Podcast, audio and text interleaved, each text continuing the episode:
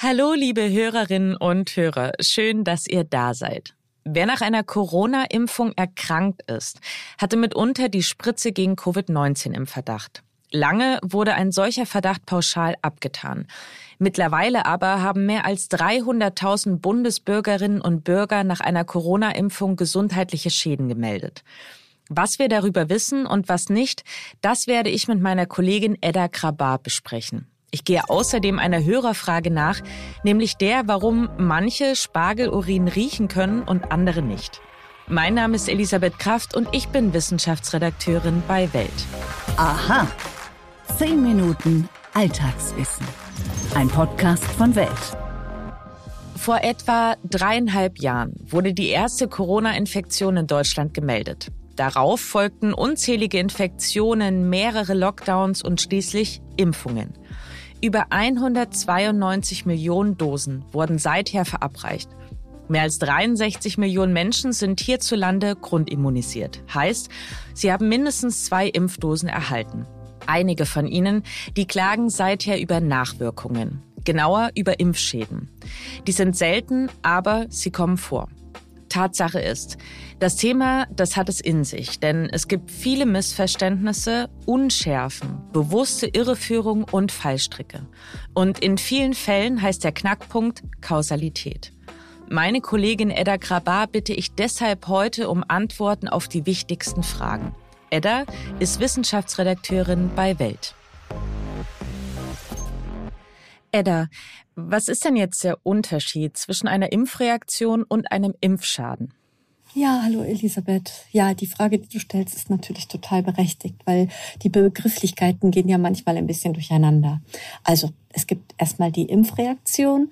Das sind eben die Folgen, die direkt nach der Impfung auftreten können. Sowas wie die Rötung, Schwellung, Schmerzen an der Einstichstelle oder auch Fieber, Kopf- und Gliederschmerzen, also diese Erschöpfung, die man direkt nach, dem, nach der Impfung verspürt. Sie halten meist ein paar Stunden bis wenige Tage an. Davon unterscheidet man die Impfnebenwirkungen oder man spricht manchmal auch von der Impfkomplikation.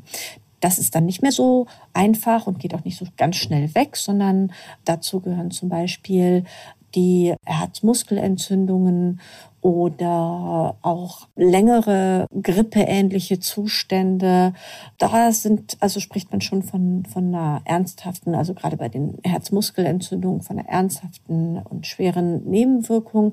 Aber diese Nebenwirkung ist vorübergehend. Das ist ganz wichtig. Und von einem Impfschaden spricht man dann schlecht, schließlich, wenn es eine lang anhaltende Gesundheitsstörung ist, also die länger als ein halbes Jahr anhält. Dafür, dazu zählt natürlich die Sinusvenenthrombose, die nach äh, Impfung mit äh, Vektorimpfstoffen sehr selten aufgetreten ist und die ja mitunter auch tödlich geendet hat. Wichtig zu wissen ist, dass diese langanhaltenden Schäden aber extrem selten sind. Wie oft kommen denn solche schweren Nebenwirkungen nach einer Covid-19-Impfung überhaupt vor? Also es steht ja immer so eine Zahl im Raum, dass 0,03 schwere Nebenwirkungen pro 1000 Impfungen gibt. Umgerechnet wären das natürlich drei schwerwiegende Nebenwirkungen pro 100.000 Impfungen. So, damit mit dieser Zahl wird manchmal gespielt, ja. Aber das sind die Zahlen vom Paul-Ehrlich-Institut. Aber es handelt sich dabei um Verdachtsmeldungen. Also es geht, sind die Fälle, wo man glaubt, dass man eine schwerwiegende Nebenwirkung erlitten hat. Und die steht aber nicht ähm, zwingend wirklich ähm, im Zusammenhang mit der Impfung. Also, ich gebe da mal ein Beispiel für. Das hat mir der Harald Prüß, das ist Neurologe an der Charité in Berlin, erklärt. Der hat gesagt, also wöchentlich werden etwa 20 bis 30 Fälle von Multipler Sklerose diagnostiziert in Deutschland. Und ähm, als dann so viel geimpft wurde gegen Corona, da war das quasi zwangsläufig so, dass in einigen Fällen die Impfung irgendwie gleichzeitig auftrat mit der multiplen Sklerose. Das heißt also, da kann man schon einen zeitlichen Zusammenhang sehen, aber ob das wirklich mit der Impfung zusammengehangen hat oder ob diese Multiple Sklerose nicht auch einfach so aufgetreten wäre, ohne dass da geimpft worden ist, das weiß man gar nicht. Und deswegen hat das Paul-Ehrlich-Institut auch so ein System entwickelt, dass es sagt, es gibt ein Grundrauschen, also das, was wir normalerweise messen. Ähm, und wenn es sich um eine Nebenwirkung handelt, dann muss die häufiger auftreten, als es normalerweise der Fall ist. Ja, und wenn man sich jetzt die Zahlen anguckt von internationalen Studien, wie häufig solche Nebenwirkungen auftreten, dann äh, nehme ich jetzt mal das Beispiel der Herzmuskelentzündung und da sagt es, sagt man, dass es ein allgemeines, also noch nicht spezielles Risiko ist von etwa 0,3 bis 3 Fälle pro 100.000 Menschen. Mehr als normal, dazu gesagt. Und wenn man jetzt aber jetzt sich die Risikogruppe anguckt, und das sind ja die jüngeren Männer vor allen Dingen, nach der zweiten Dosis, dann sieht man schon eine höhere Zahl, dann sind es nämlich etwa 14 Fälle pro 100.000 Menschen. Das bezieht sich jetzt auf die Herzmuskelentzündung, die ja aber in den allermeisten Fällen milde verläuft. Wer genau erfasst denn diese Impfnebenwirkungen und wie werden die genau nachgewiesen? In Deutschland ist es folgendermaßen, da hat sich das Paul-Ehrlich-Institut Krankenkassendaten geschnappt, also millionenfache Daten und hat geguckt, wie häufig kommen denn alle möglichen Krankheiten gewöhnlich in Deutschland vor. So, und das war alles vor der Impfkampagne, das hat man alles davor gemessen und dann hat man gesagt, okay, wir haben sozusagen diese Basislinie. Also es gibt so und so viele ähm, Herzinfarkte jährlich, monatlich und es gibt so und so viele wie gesagt, multiple Sklerose-Diagnosen und, und jetzt haben, haben, wurde, startete die Impfkampagne und dann hat man geguckt, na ja, was verändert sich denn jetzt? Was man da halt gesehen hat, ähm, und das sind die israelischen Daten, ist als erstes, dass bei den mRNA-Impfstoffen halt die Herzmuskelentzündungen zunehmen. Im Übrigen gibt es auch Herzmuskelentzündungen nach anderen Impfungen, die gar nichts mit Corona zu tun haben. Also das ist jetzt keine ähm, Spezialität einer Corona-Impfung oder einer mRNA-Impfung, sondern das hat man auch schon mal vorher beobachtet. Edda, von welcher Art Schäden sprechen wir denn? Naja, zu den Schäden gehören natürlich ähm, die äh, Herzmuskelentzündung oder die Herzbeutelentzündung, äh, wenn sie halt äh, langfristig verlaufen. Dann die Sinusvenenthrombosen, wenn sie bleibende Schäden hinterlassen hat oder zum Tod geführt hat. Dann gibt es auch ein, das nennt sich Guillain-Barré-Syndrom. Das ist eine Lähmungserscheinung, die meist im Gesicht oder auch in den Extremitäten anfängt und sich dann immer weiter fortsetzt, wenn man sie nicht rechtzeitig behandelt. Das ist sicherlich ein Impfschaden, der aber auch extrem selten ist. Also man muss immer dazu sagen, das sind, äh, wir reden hier von Krankheiten und zählen die auf und das macht dann so den Eindruck, als ob das jederzeit passieren kann. So ist es aber nicht. Das ist wirklich sehr selten. Und dann gehört dazu natürlich auch, oder es wird vermutlich auch äh, dazu gehören, die, die Post-Vac-Syndrom.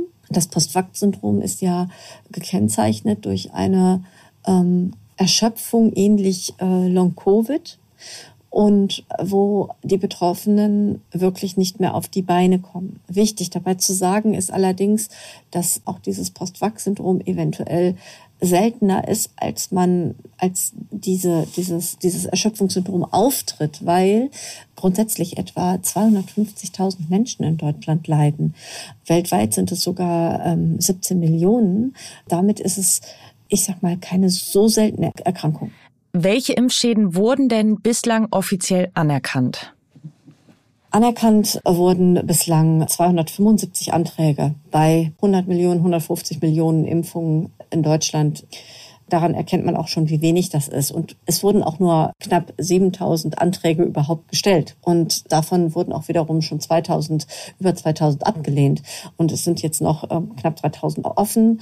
Da wird sich dann entscheiden. Und es ist auch kein Wunder, dass, also es wird ja immer so darüber gesprochen, dass auf einmal die Zahl der Impfanträge zunimmt, Impfschadensanträge zunimmt und auch die äh, Zahl der Anerkennungen zunimmt. Aber das hat einen ganz einfachen Grund, weil bevor überhaupt dieses Verfahren eröffnet werden kann, muss ein halbes Jahr vergehen. Ansonsten liegt kein Impfschaden vor, weil die, die Nebenwirkung oder die vermeintliche Nebenwirkung ja dann wieder abgeklungen ist. Also man muss schon über ein halbes Jahr hinweg einen dauerhaften Schaden haben, bevor man überhaupt diesen Antrag stellen kann. Und nehmen wir jetzt mal an, ich bin eine Betroffene. Wie und wann erhalte ich denn eine Entschädigung? Oder grundsätzlich habe ich Anspruch auf Entschädigung? Ja, wer glaubt, an einem Impfschaden erkrankt zu sein oder einen Impfschaden erlitten zu haben, der kann sich an die Versorgungsämter der Länder wenden. Die fragen dann beim Paul-Ehrlich-Institut nach und fordern auch die äh, Behandlungsberichte ein und die Impfnachweise und äh, prüfen dann. In manchen Fällen werden auch Gutachterinnen hinzugezogen. Ähm, und dann gibt es natürlich auch noch ähm, Patientenberatungen, die einem dabei helfen, durch diesen Wust an Organisationen zu kommen. Also die Versorgungs äh, Versorgungsämter entscheiden dann, ob sie glauben, dass es einen ursächlichen Zusammenhang gibt mit der Impfung oder wenn man nicht aus, wenn man, wenn sozusagen nichts anderes dafür spricht, dass etwas anderes als die Impfung für diesen Schaden verantwortlich ist. Das ist immer noch kein Beweis, dass die Impfung dafür verantwortlich ist. Das muss man auch wieder auseinanderhalten, sondern man spricht für den Patienten und für den Geschädigten. Wenn man nichts anderes findet, woran es liegen könnte, dann geht man davon aus, dass es, dass es einen Zusammenhang mit der Impfung gibt. Und dann können die Anträge auch befürwortet werden, beziehungsweise kann dem stattgegeben werden. Und jetzt mal ganz abschließend, was würdest du sagen? Überwiegt der Nutzen der Corona-Impfung trotz allem?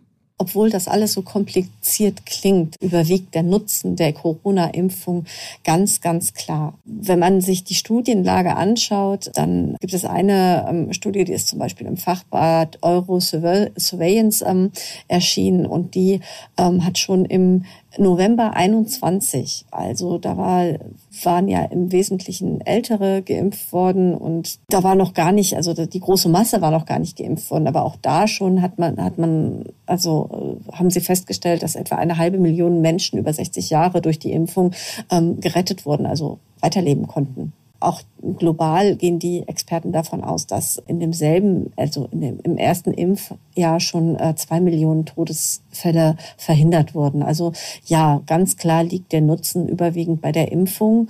Das Problem ist, dass das mit den Impfschäden und Impfnebenwirkungen und Impfkomplikationen halt wirklich ein bisschen vertrackt und kompliziert ist. Und das verunsichert die Menschen. Und deswegen ist es halt auch so wichtig, dass man da Klarheit bringt. Das war Wissenschaftsredakteurin Edda Krabbar. Ich danke dir sehr für deine Expertise. Obwohl ich weiß, worauf du hinaus bist. Auf Sex, oder? Sagen wir, man hätte besoffen Sex in der Öffentlichkeit. Was wird da aufgerufen? Das 17. Bundesland. Der Mallorca-Podcast mit Ingo Wohlfeil und Stefan Netzeband. Wie fühlt sich der Ballermann an in der neuen Saison? Was kosten aktuell Flüge und Hotels? Welche Promis sind auf der Insel und welche Stars in Bierkönig oder Megapark? Mit das 17. Bundesland bist du immer auf dem Laufenden. Jeden Donnerstag, wo es gute Podcasts gibt.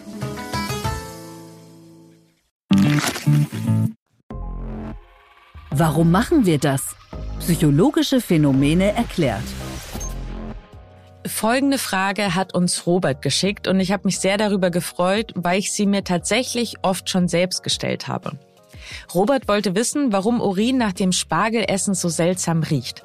Vorab, das ist nicht bei jedem Menschen so, aber dazu komme ich später. Für diejenigen unter euch, deren Urin nach dem Verzehr von Spargel anders riecht als sonst, seid beruhigt.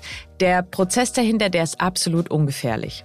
Spargel enthält eine Schwefelverbindung, die Asparagosinsäure genannt wird. Verstoffwechselt unser Körper eben diese Verbindung, entstehen Abbauprodukte, die ziemlich stark duften. Manche würden sogar sagen, stinken. Und das ist gar nicht mal so falsch, denn tatsächlich ähneln eben diese Substanzen den chemischen Verbindungen im Sekret von Stinktieren. Und das ist kein Witz. Damit diese Abbauprodukte entstehen, muss unser Körper allerdings über ein bestimmtes Enzym verfügen. Das sorgt dafür, dass die eben genannte Asparagusinsäure zersetzt wird. Nur verfügen gerade einmal 40 Prozent aller Menschen über eben dieses Enzym. Ob euer Urin spargelbedingt anders riecht als gewöhnlich, hängt also von euren Genen ab. Laut Forschenden gibt es außerdem Menschen, deren Urin zwar seinen Duft verändert, die das aber schlicht nicht riechen können. Grund dafür könnte es sein, dass ihr Geruchsrezeptorgen mutiert ist. Wenn euch unser Podcast gefällt, dann abonniert ihn auf den gängigen Plattformen und lasst uns gern auch eine Bewertung da. Das funktioniert bei Spotify und Apple Podcasts. Wenn ihr Lob, Anregungen, Fragen, Kritik oder Themenvorschläge habt, dann erreicht ihr mich und meine Kolleginnen jederzeit unter wissen.welt.de. Und damit wünsche ich euch einen wunderschönen Tag. Eure Elisabeth Kraft.